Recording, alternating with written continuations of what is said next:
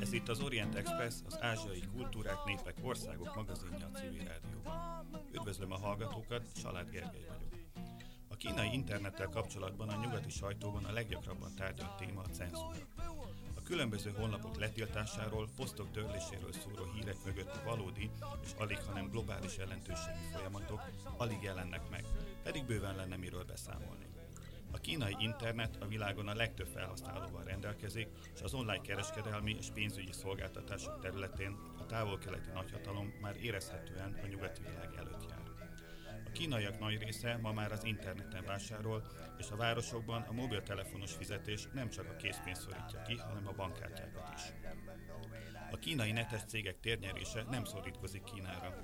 Karácsony közelettével mi magyarok is egyre inkább az AliExpressről rendeljük meg az ajándékokat.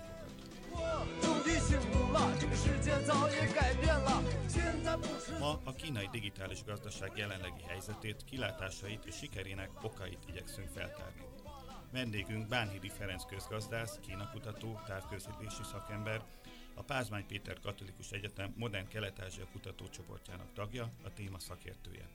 Mai kérdező és szerkesztő társam pedig Günzberger Dóra. Felhívjuk hallgatóink figyelmét, hogy az Orient Express adásai nem csak a civil rádió FM 98-on hallgathatók, hanem az interneten is podcastként, az expressorient.blog.hu oldalon, illetve a Soundcloudon, ahol az Orient Express névre érdemes rákeresni.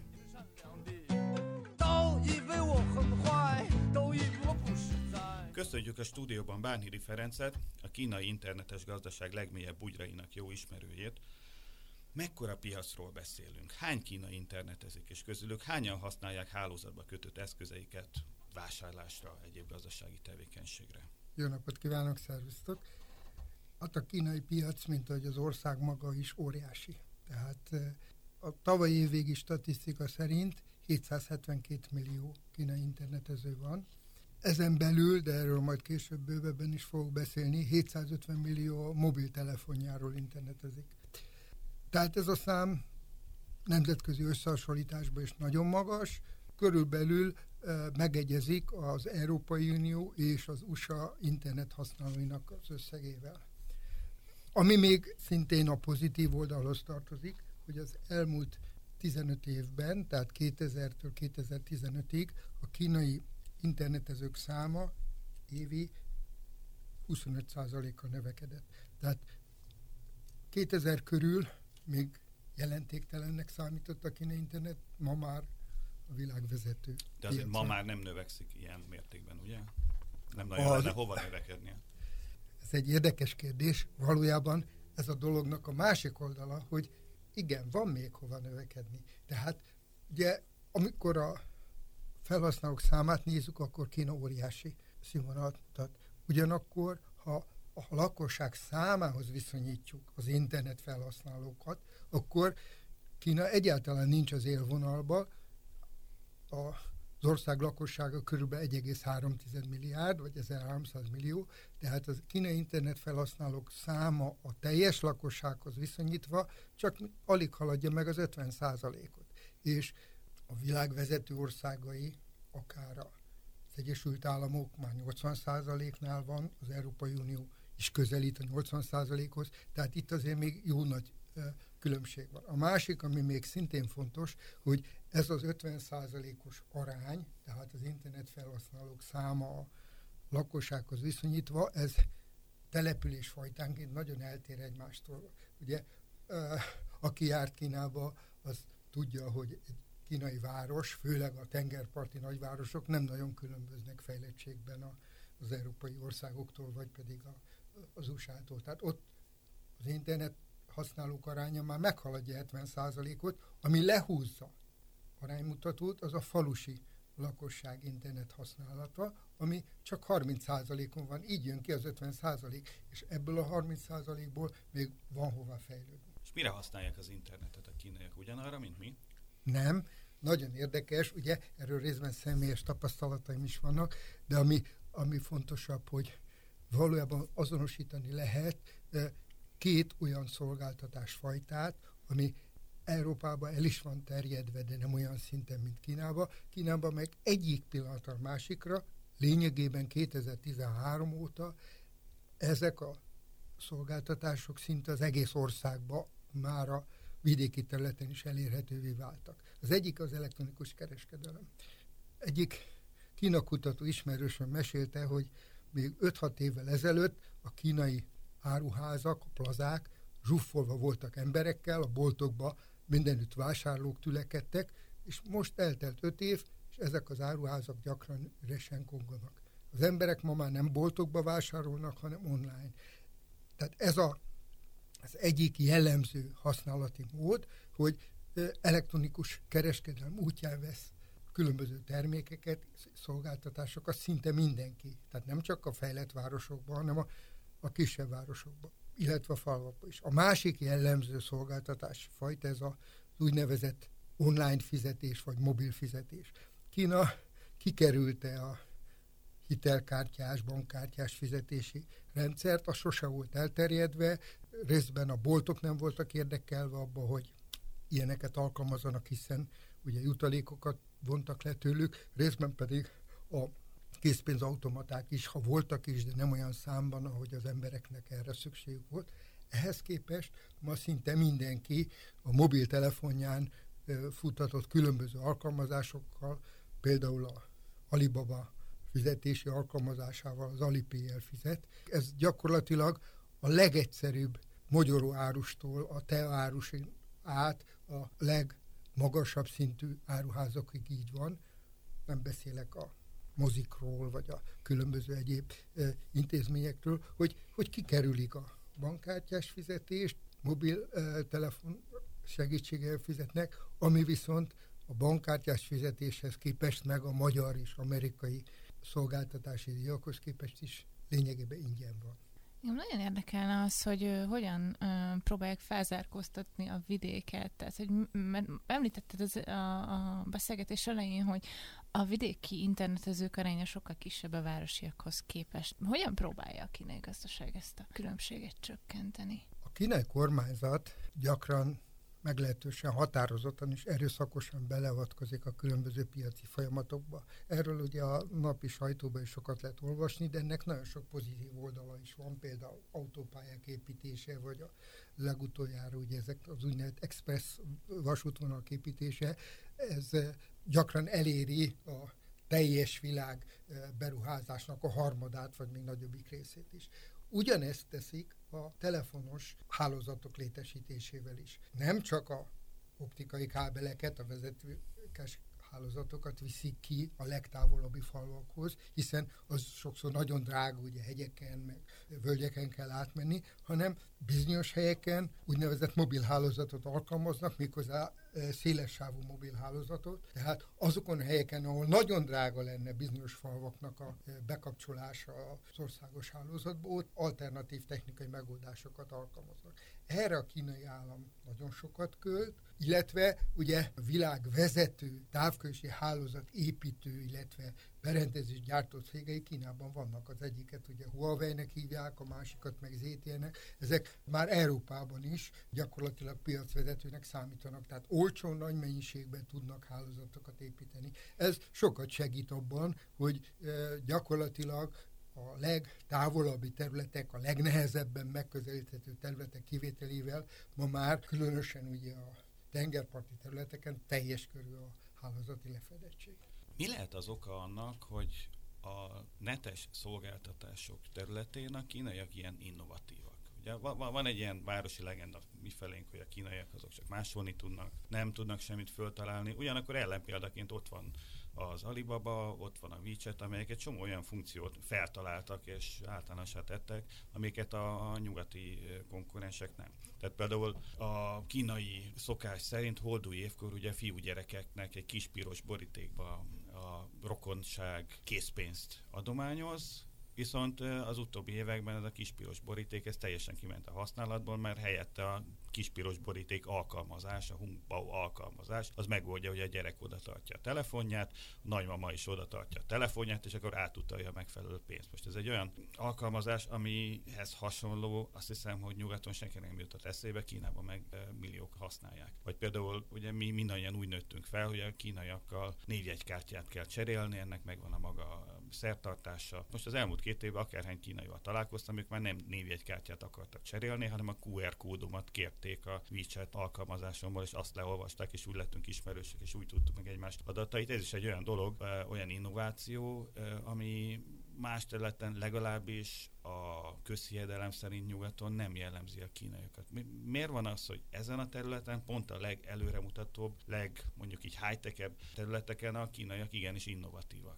Nem állom meg, mint olyan ember, aki elég régen foglalkozom Kínával, hogy ezt az előítéletet azért ne cáfoljam meg. Tehát ugye a könyvnyomtatástól, a papírgyártásig, a puskaportól, a iránytőig azért voltak kínai innovációk.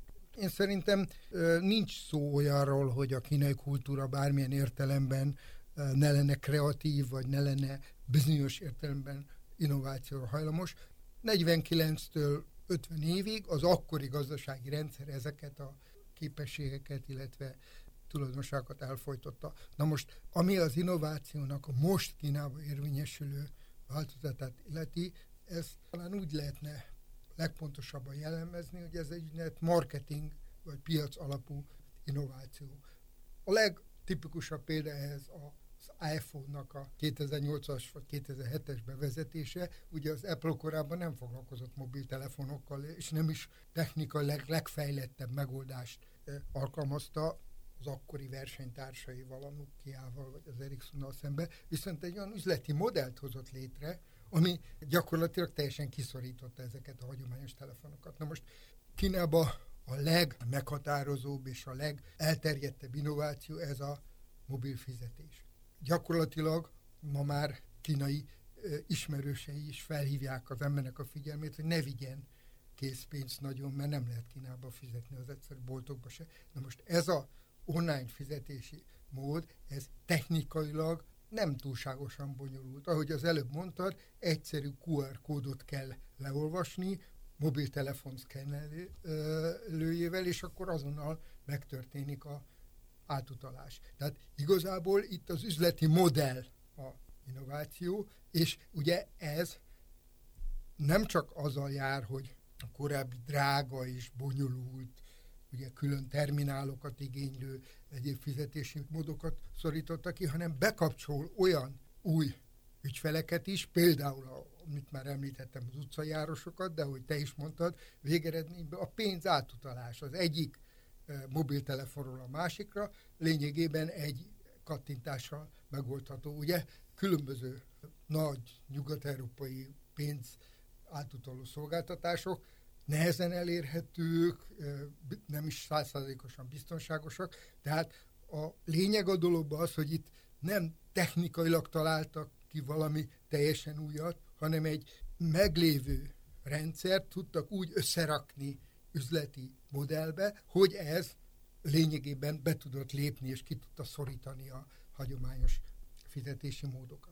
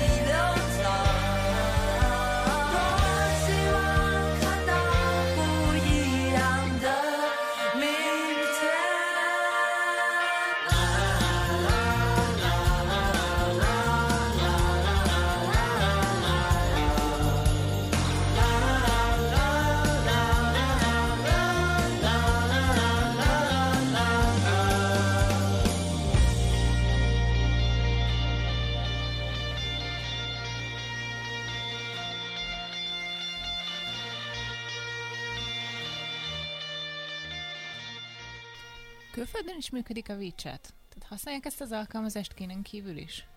Én igen, csak szólok. És a kínaiak? Lényegében WeChat-et nagy számban külföldön nem alkalmazzák. Van ö, angol változata az iTunes Store-ból, vagy a, ö, a Google Play-ről letölthető, de igazából nem éri meg, mert ö, ugye a felhasználóknak a 95%-a kínai. Mindenki, aki Kína kutatással foglalkozik, kínai üzleti partnerei vannak, barátai vannak, az viszont rá van arra kényszerülve, hogy WeChat-et alkalmazon. Ugye a WeChat-nek a legjellemzőbb ugye felhasználási módja az, amikor egy úgynevezett baráti körnek küldünk szét például vörös borítékokat, vagy üdvözleteket. Ebből a szempontból nem nagyon különbözik a Facebooktól, de ugye itt egy hálózati hatás érvényesül. Hogyha az ismerőseink nagy része az a Facebookon van, vagy az Instagramon van, akkor a WeChat végeredményben felesleges. Nem beszélve arról, hogy ugye minden ilyen program, ami állandóan fut a mobiltelefonomon, az fogyasztja az áramot, tehát bizonyos értelemben felesleges. Én már nem engedhetem meg magamnak azt, hogy kikapcsoljam, mert tényleg bármikor beeshet, nem sok, egy héten kettő, három, négy, de, de azért azok az ismerősök viszont elvárják, hogy ne napokkal később válaszoljak, ugye ez az úgynevezett azonnali üzenetküldési szolgáltatás, erre azonnal kell válaszolni. Mondjuk néha probléma, hogy hajnali háromkor kell azonnal válaszolni, amikor alvás közben az ember elég nehezen tud jól reagálni, vagy jól fogalmazni, de igazából kínai internet mintha egy más univerzum lenne. Tehát ez a korábban említett ilyen QR kódon alapuló fizetési rendszer, vagy ez a WeChat szolgáltatás, ez más országokban nem nagyon terjedt el. És ez, ezért ezt alapvetően a kínaiak használják, illetve azok a kínaiak, akik külföldre mennek, és külföldön akarnak például fizetni. Pontos statisztikára nem emlékszem, de ugye Magyarországon az egyik leggyorsabban növekvő turista reláció az ma a kínai. Néhány tízezer ember folyamatosan jön ide, és ezért a szállodák, meg különböző luxusboltok ma már fontolgatják ennek a kínai fizetési rendszernek a bevezetését, sőt, most nem akar megmondani a nevét, de már van egy bank, aki ezt telepíteni is fogja, ezt az Alipay szolgáltatást magyar üzletláncokba. De ezt csak a kínaiak fogják használni. Említetted, hogy a kínai internet mint egy külön univerzum lenne.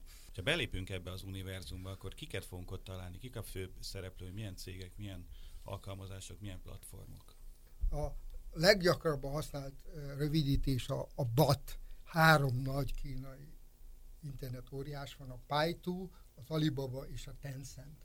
Na most ebből ugye az Alibabát ismerik, a másik kettőt nem. A Paitu miért nem ismerik? Azért nagyon egyszerű a magyarázat, mert ez lényegében a Google-nek a klónja. Ugyanazokat tudja, ugyanazt csinálja, mint amit a Google, csak ugye Kínában a Google kivonult, önként lemondott arról, hogy a piacon működjön, tehát ha valaki keresőszolgáltatást akar, vagy térképszolgáltatást akar, még akkor is, ha például egy ártatlan turista, akkor elég nehéz helyzetben van, mert a Paitu térképszolgáltatásait azt nem olyan könnyű használni ugye kínai írásjegyek ismerete szükséges. Tehát a Paitu az elsősorban a zárt kínai piacból adódóan fejlődött olyan nagyra Kínába, mindenki ezeket a térképeket, meg ezeket a keresőszolgáltatásokat használja, ami Kínával foglalkozó szakértőknek jó, hogy ugye a Wikipédia is nagyon nehezen elérhető Kínában, a Pajtunak nagyon szép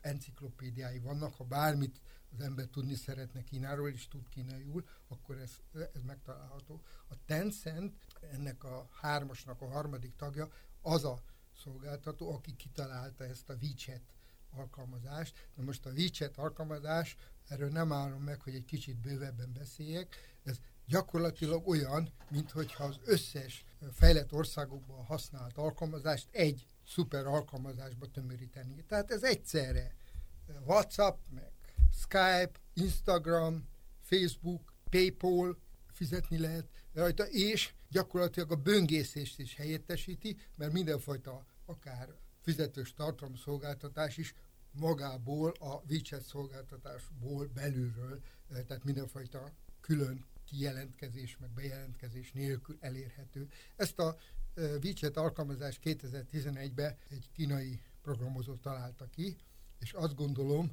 hogy ha itt ilyen innovációról beszélünk, ezt a programot azért tanulmányozhatta volna néhány fejlett nyugat-európai amerikai internet szolgáltató is, mert ez technikai értelemben is nagyon sokat tud. Nem véletlen, hogy lényegében, ahogy említettem, most már 800 millióhoz közelít az a felhasználók a száma, akik napi szinten használják ezt, és nincs olyan egyetemi tanár, akadémikus, lehet akár 70 éves, nem engedheti meg magának, hogy ne legyen WeChat ekantja. Miért pont ez a három emelkedett ki? Tehát van valamiféle közös receptje ezeknek a nagy kínai sikertörténeteknek, ahogy ugye Amerikában, meg ott van a Zuckerbergnek, meg a, a Apple alapítóinak a nagy amerikai története, a nagy kínai cégek, meg az alapítóik is rendelkeznek ilyen sztorikkal? Tíz évvel ezelőtt én versenyszabályzással foglalkoztam a távközlésbe, és akkor már mindenki által elfogadott volt az a szabály, hogy az internetgazdaság az egy speciális gazdaság. Itt gyakorlatilag a győztes mindent visz.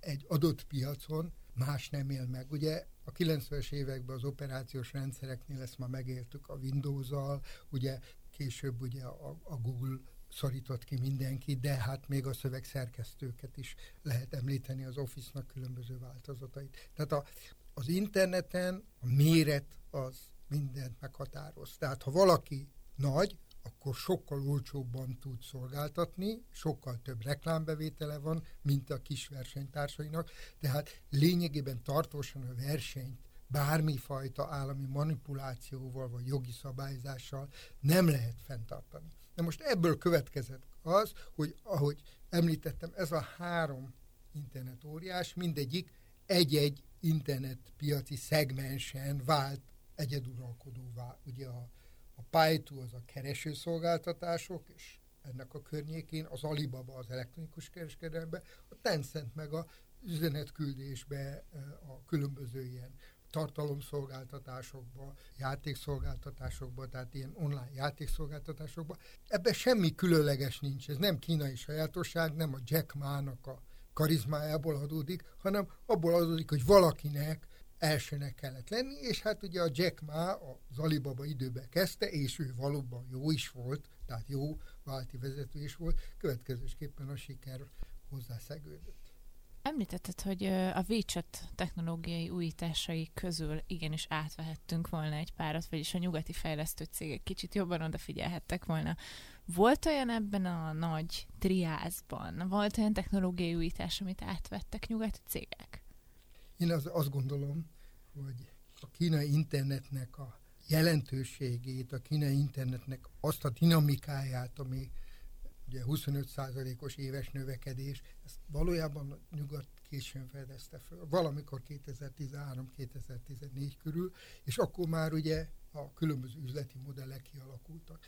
Azt mindenképpen el kell mondani, hogy a 2000-es években én ugye elég sokat voltam 2003-tól 2009-ig különböző években, különböző városokban, akkor még az, az internet jelentéktelen volt. Tehát például Hangzsóban, ahol a Alibabának a központja van, valójában az utcán, a taxisnál, bárhol semmi jelenlétet nem lehetett tapasztalni.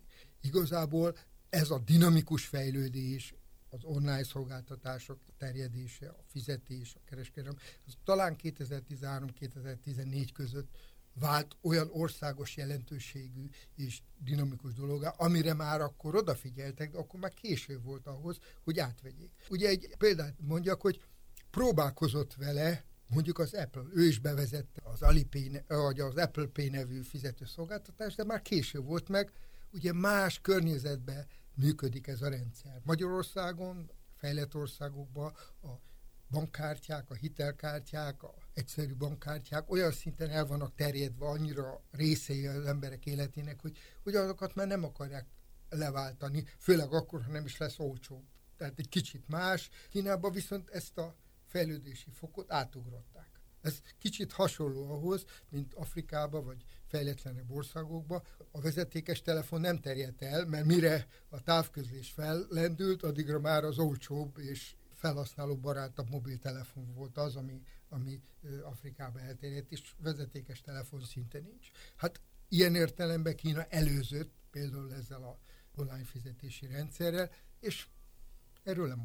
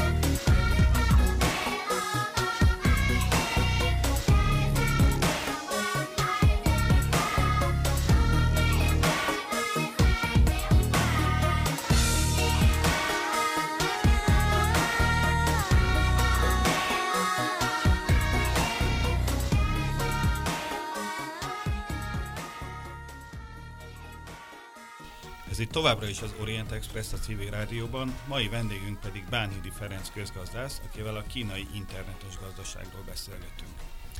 Cégekről már volt szó, felhasználókról volt szó, és hát Kínában azért az államot sem lehet megkerülni. A kínai államnak milyen szerepe volt egyrészt a kínai internetnek, másrészt pedig a kínai internetes gazdaságnak a fejlődésében, fejlesztésében?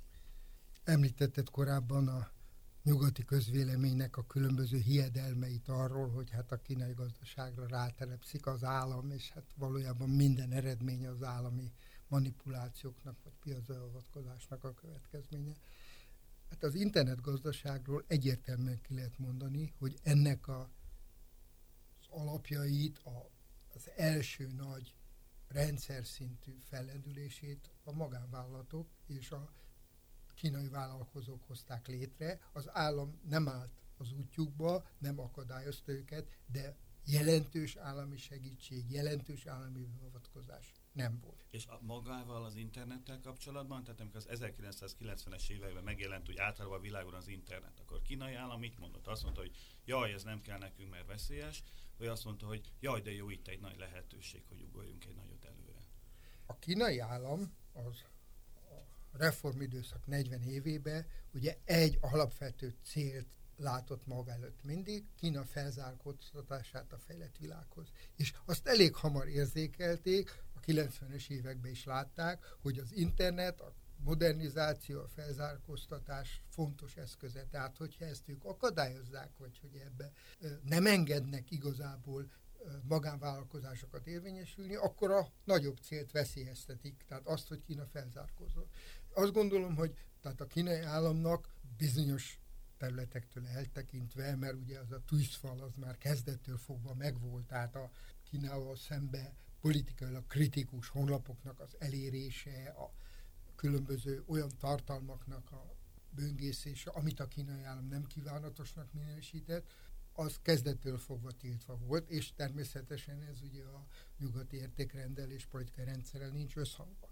De a gazdasági alkalmazást azt mindig támogatták. Ugye említettük ezt az Alibabát, a Jack Ma nevű Kínában nagyon híres vállalkozót.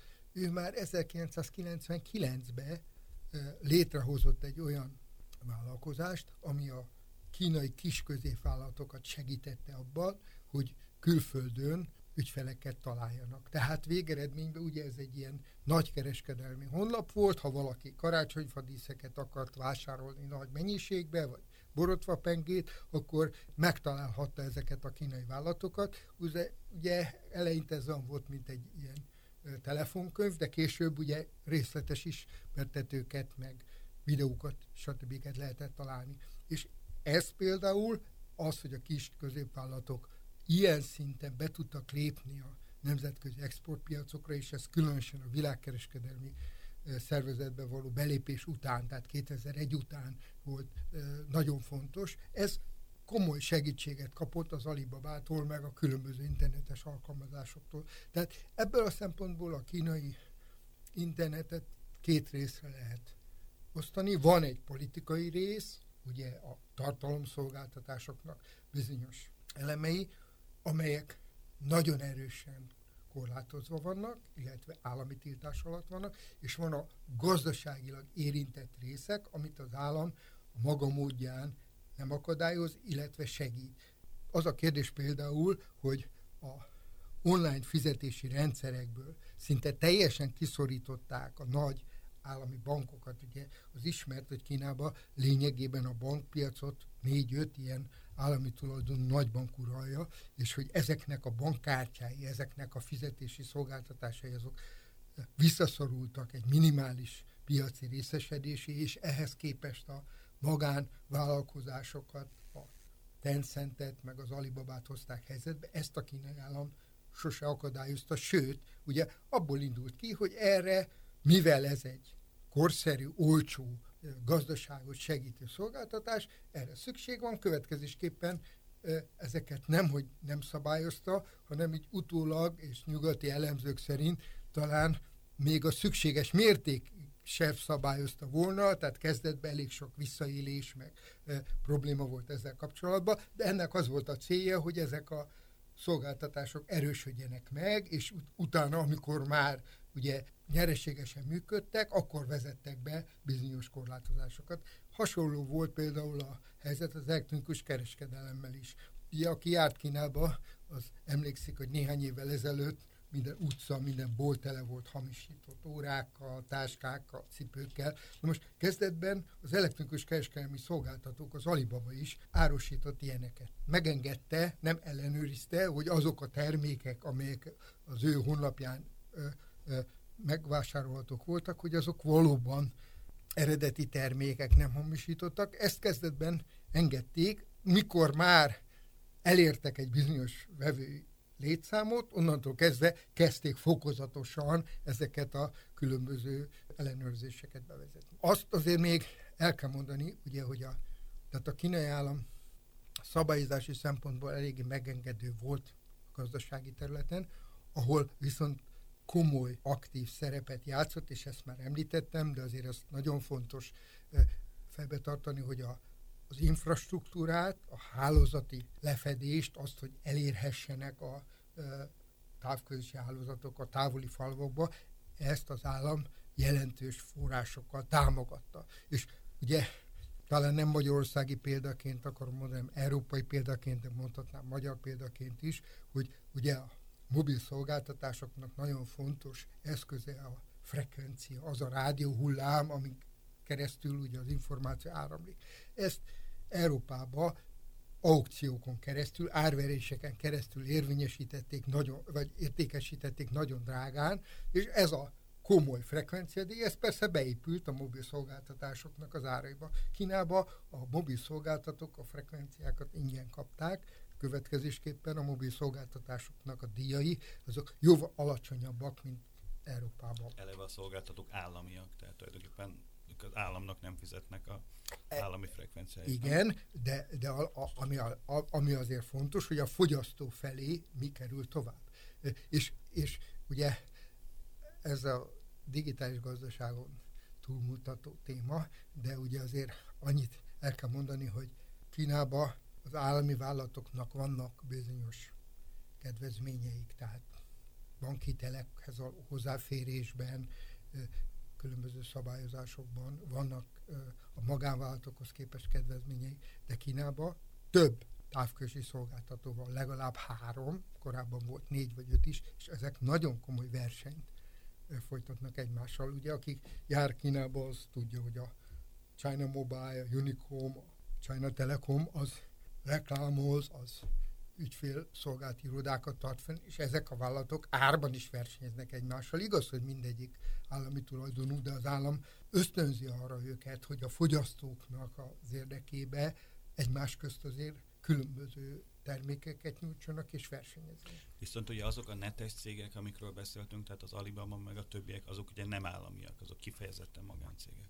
Nem csak, hogy magáncégek, hanem az is érdekes, és hát ezt talán kényesnek is lehet nevezni, hogy az Alibaba-ba például a legnagyobb befektető, az egy Softbank nevű japán eh, befektetői csoport, és hát ugye egy időben eh, most már szerencsére kevésbé, de Kína és Japán között voltak politikai feszültségek, és a japán üzletláncokat, meg a japán termékeket a kínai fogyasztók, azok néha bolykottálták. Na most az Alibabánál az, hogy ebbe 30%-a a Softbank nevű japán befektetői csoportnak a részesedése, ezt nem szokták említeni, és emiatt az Alibabával ilyen, hogy őt emiatt a fogyasztók bármilyen értelemben bolykottálták volna, ilyenről én nem tudom.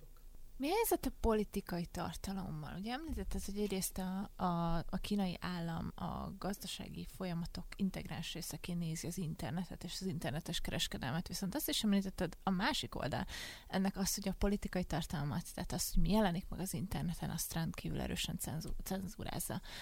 Változás van ebben, mióta megjelent az internet Kínában? Tehát lazult ez, erősödött? Hogyan látod ezt? Ahogy az internetnek a befolyása a lakosság körében növekedett, és ahogy említettem, itt városokban 70-80 százaléka a lakosságnak napi internet használó, talán mondhatni azt is, hogy a cenzúra és a tartalmaknak a blokkolása az erősödött. Szó volt a Google-ról, meg meg a Wikipédiáról, ezek még a 90-es években elérhetők voltak, azóta nem elérhetők. Valójában a kínai állam az ezen a területen nem lazította szabályokon. Sőt, talán még szigorított is, elsősorban a pártagok körébe, de erről most részletében nem akarok beszélni. Ami viszont ugye mégis egyfajta pótlékként jelentkezett, ez a, a WeChat, ugye ahogy erről már volt szó, hogy ezek az úgynevezett baráti körök, van egy Twitterhez hasonló másik szolgáltatás, az úgy hogy Weibo, annak én személyesen nem vagyok a használója, de egy hasonló ilyen személyes tartalom megosztási szolgáltatás. Ezeknek van ugyan cenzúrája, de ezek sokkal könnyebben kikerülhetők, és ezek ilyen egyfajta baráti körök. Ugye hát szocializmusban, aki akkor élt, emlékszik ezekre a lakásokon működtetett egyetemekre, vagy a különböző ilyen, ilyen klubokba, klubokra, azáltal, hogy ilyen szinten elterjedt a WeChat-en keresztüli személyes kommunikáció, vagy a Weipon keresztüli különböző ilyen celebritásoknak a blogjai, ezáltal igenis olyan politikai tartalmak is bekerülnek a közvéleménybe, ami valójában a hivatalos propagandán keresztül nem elérhető. Ha példa kell róla, akár nyáron volt például egy nagyon komoly vita a kínai interneten arról, hogy most amikor az Egyesült Államokkal ez a kereskedelmi háború kiéleződött, hogy Kína mennyire van azonos kategóriában az USA-val, van-e olyan fejlett, hogyha büntető intézkedéseket hoznak vele szembe, akkor ezt ö, semlegesíteni tudja, vagy ki tudja védeni, és ebbe eléggé megoszlottak a vélemények, voltak olyanok, akik azt mondták, hogy Kína ma már a szabadalmak számát, a fejlett szakemberek számát illetően ugye elérte mennyiségileg az Egyesült Államokat, következésképpen semmi félnivalója nincs. Ezzel szemben egy másik igen befolyásos csoport ugye azt mondta, hogy a mennyiség az nem azonos a minőséggel. Attól, hogy valaki tudományos cikket publikál, de az valójában nem értékes, vagy szabadalmat ad be, de azt ugye nem alkalmazzák, az, az végeredményben nem számít azonos értékűnek. Következésképpen felhívták a figyelmet arra, hogy mindenki, aki túlbecsüli Kínának a erejét és a versenyképességét, az csak árt az országnak, hiszen olyan kockázatokat vállalnak föl, amit nem szabadna. Na, a dolognak a konklúzió az, hogy ezután a vita után, ami áprilistól májusig tartott, gyakorlatilag a kínai politikai vezetésben, és ez, ez már a hivatalos sajtóban is tetten érhető, megtörtént bizonyos korábbi intézkedéseknek, illetve állásfoglásoknak a felvizsgálata. Tehát elismerték, hogy óvakodni kell attól, hogy túlértékeljük magunkat, és óvakodni kell attól, hogy bizonyos eredményekről, akár az internet gazdaságbeli eredményekről úgy beszéljünk, mintha mi lennénk a világvezető meghatározó hatalma. Tehát lehet azt mondani, hogy a kínai állam arra is használja az internetet, hogy a saját közvéleményét szondázza és megfigyelje? Én inkább ezt úgy fogalmaznám, hogy a kínai állam nem tehet mást, mint hogy ezt figyelembe vegye, mert olyan szinten tömeges ezeknek a blogoknak, ezeknek a baráti köröknek az információ államlása, hogy még hogyha cenzúrázzák is, akkor is folyamatosan megvannak a technikái annak, hogy ezeket a kényes kifejezéseket hogy kell átnevezni, hogy kell kikerülni. Következésképpen azt gondolom, hogy ha akarja, nem akarja, részben akarja is, de igenis a közvélemény ma a politikai döntéseknek a meghozatalában is nagyobb szerepet játszik azáltal, hogy egy ilyen komoly, aktív internetező népesség van. Ennek persze részben hátránya is vannak, ugye említettem a beszélgetés elején, hogy a, a városokban, meg a képzettebb társadalmi rétegekben nyilvánvaló, hogy ezeknek a blogoknak, meg a különböző fórumoknak a használata sokkal intenzívebb, hogy egy kicsit a politikai élet ezáltal eltolódik a városi és a középosztálybeli vélemények felé, és a falusi, kevésbé képzett emberek ha részt is vesznek valamilyen szinten ezekbe a kommunikációs folyamatokba, de nyilvánvaló, hogy az ő szavuk, meg az ő véleményük kevésbé meghatározó.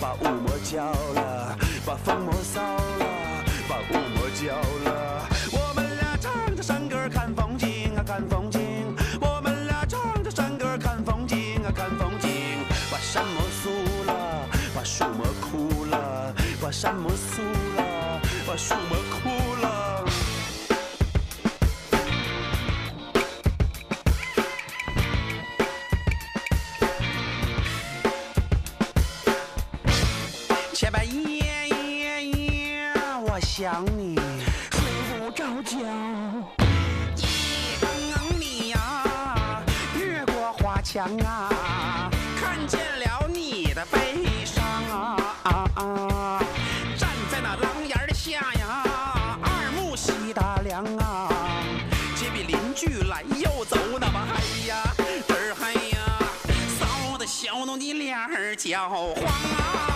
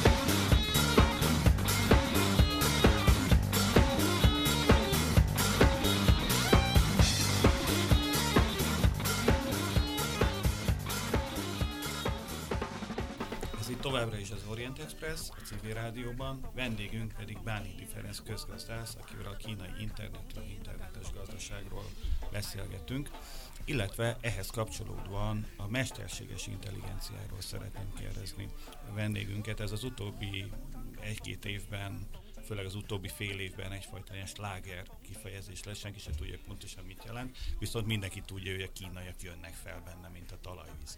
Miről van itt szó? a legszélsőségesebb véleményként ma a közvéleményben, illetve a különböző internetes portálokon az szerepel, hogy a mesterséges intelligencia az azokhoz a radikális változásokhoz hasonlítható, ami az ipari forradalomban a gőzgép, a ö, 19. század második felében az elektromosság, a 20. század másik felében meg az infokommunikációs technológia volt. Lényegében ez egy olyan úttörő is minden termelési folyamatra, minden fogyasztói folyamatra kiterjedő átfogó technológiai változás, aminek most még az elején vagyunk, de ez egyfajta gyorsuló folyamatként a következő körülbelül 20-30 évben szinte mindenkinek az életét át fogja alakítani. Na most talán ez egy kicsit túlzás, de azt érdemes tudni, hogy lényegében a mesterséges intelligenciáról 40-50 éve szó volt. Korábban ezek lényegében ilyen különböző szakértő rendszerek, programok voltak, akár a tanárokat, akár az orvosokat segítő különböző rendszerek, de ebben 20 évig szinte semmilyen komoly változás nem volt, és 2005 és 10 között volt egy olyan nagyon komoly elméleti áttörés, ami az egész rendszert átalakította. Ez az áttörés végeredményben azt jelentette, hogy a, a gépeket különböző folyamatok elvégzésére nem programozzák, Tehát nem kell nekik megmondani, hogy ha te sakkozol, akkor mivel kell kezdeni és hogy kell folytatni, hanem betáplálnak egy óriási mennyiségű adatbázist a gépekbe, és ezek maguktól megtanulják, hogy hogy, hogy kell például sakkozni. Vagy például egy betegnek, akinek egy konkrét diagnosztizálását végzik, milyen betegsége van. Tehát a, a változás a korábbi helyzethez képest az, hogy, hogy létrejött egy gépi tanulási rendszer, nem megmondják neki, hogy mit, milyen formulákat használjon, és ezáltal végezzen el bizonyos döntéseket vagy optimalizásokat, hanem ő a betáplált információk feldolgozásával jut el odáig, hogy tud sakkozni, megállapítja a beteg betegségét, stb. Ugye ez az elméleti áttörés azt jelentette, hogy az elmúlt 5-6 évben nagyon különböző területeken alkalmazták ezt az eljárást, hogy betáplálunk nagyon komoly mennyiségű adatot, és utána ez az algoritmus ez képes lesz bizonyos feladatok elvégzésére. Ha valaki ma mobiltelefont használ, akkor tudja, hogy mit jelent az arcfelismerés. Ugye egy komolyabb, drágább mobiltelefonban van arcfelismerő rendszer. Ma már hangfelismerő rendszerek végzik a szinkrontolmácsolás részét, drónok szállítják emberek nélkül az egyik helyről a másikra a csomókat. Tehát a különböző helyeken különböző alkalmazásai vannak ennek a mesterséges intelligenciának. Az egyik jelentős alkalmazási területe például a hang- és képfelismerés, ugye ami ugye, napi szinten ma már megjelent az életünkbe, de a különböző nagyvállalatok ez alapján állapítják meg a termékek árait, a különböző ö, ö, szolgáltatások funkcióit. Tehát lényegében ma már ennek az elméletnek a különböző ágazatokba és szakmákba történő alkalmazása folyik.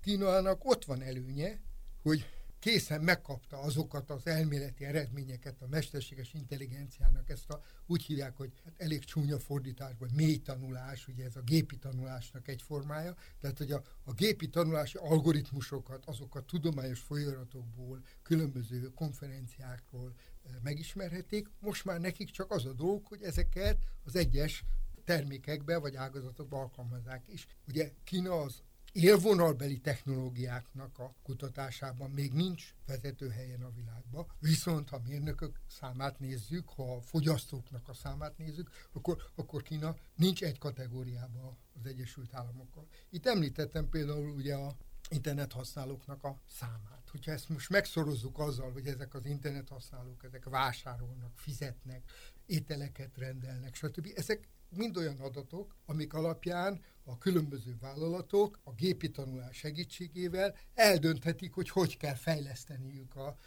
szolgáltatási kínálatukat, vagy hogy kell úgy árazni a termékeiket, hogy minél többen meg tudják vásárolni. Itt nem technológiai áttörésről van szó, hanem technológiai alkalmazásról van szó. És itt a kritikus kérdés az az, hogy mennyi adatot dolgozunk föl, mert az adatfeldolgozás ma már ugye ilyen számítógépes kapacitás szempontjából nem probléma, és van-e annyi mérnök, mesterséges intelligenciával foglalkozó informatikus, aki ezeket a különböző algoritmusokat az egyes ágazatok, az egyes részterületeknek az igényeihez, akár bankokéhoz, akár orvosi rendelőkéhez képest hozzá tudja szabni, és ebben a tekintetben Kínának nagyon komoly versenyelőnyei vannak. Ugye éppen napokban tanulmányoztam ezzel kapcsolatban egy elég mély elemzést, ami aztán ugye egy vírusként terjed ma már a Youtube-ban, rengeteg ilyen videó is van erről, ami arról szól, hogy ha nem is előzi meg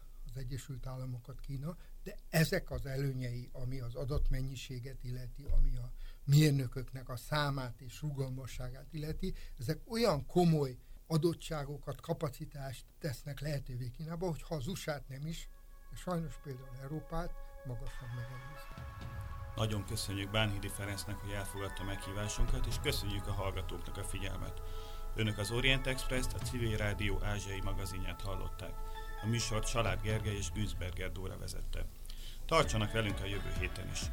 Felhívjuk figyelmüket, hogy az Orient Express adásai podcast formában az interneten is elérhetők címünk expressorient.blog.hu, emellett Orient Express néven fent vagyunk a SoundCloudon is, a Facebookon pedig a Modern Kelet-Ázsia kutatócsoport oldalán lehet megtalálni az adásokat és készítőiket. Viszont hallásra!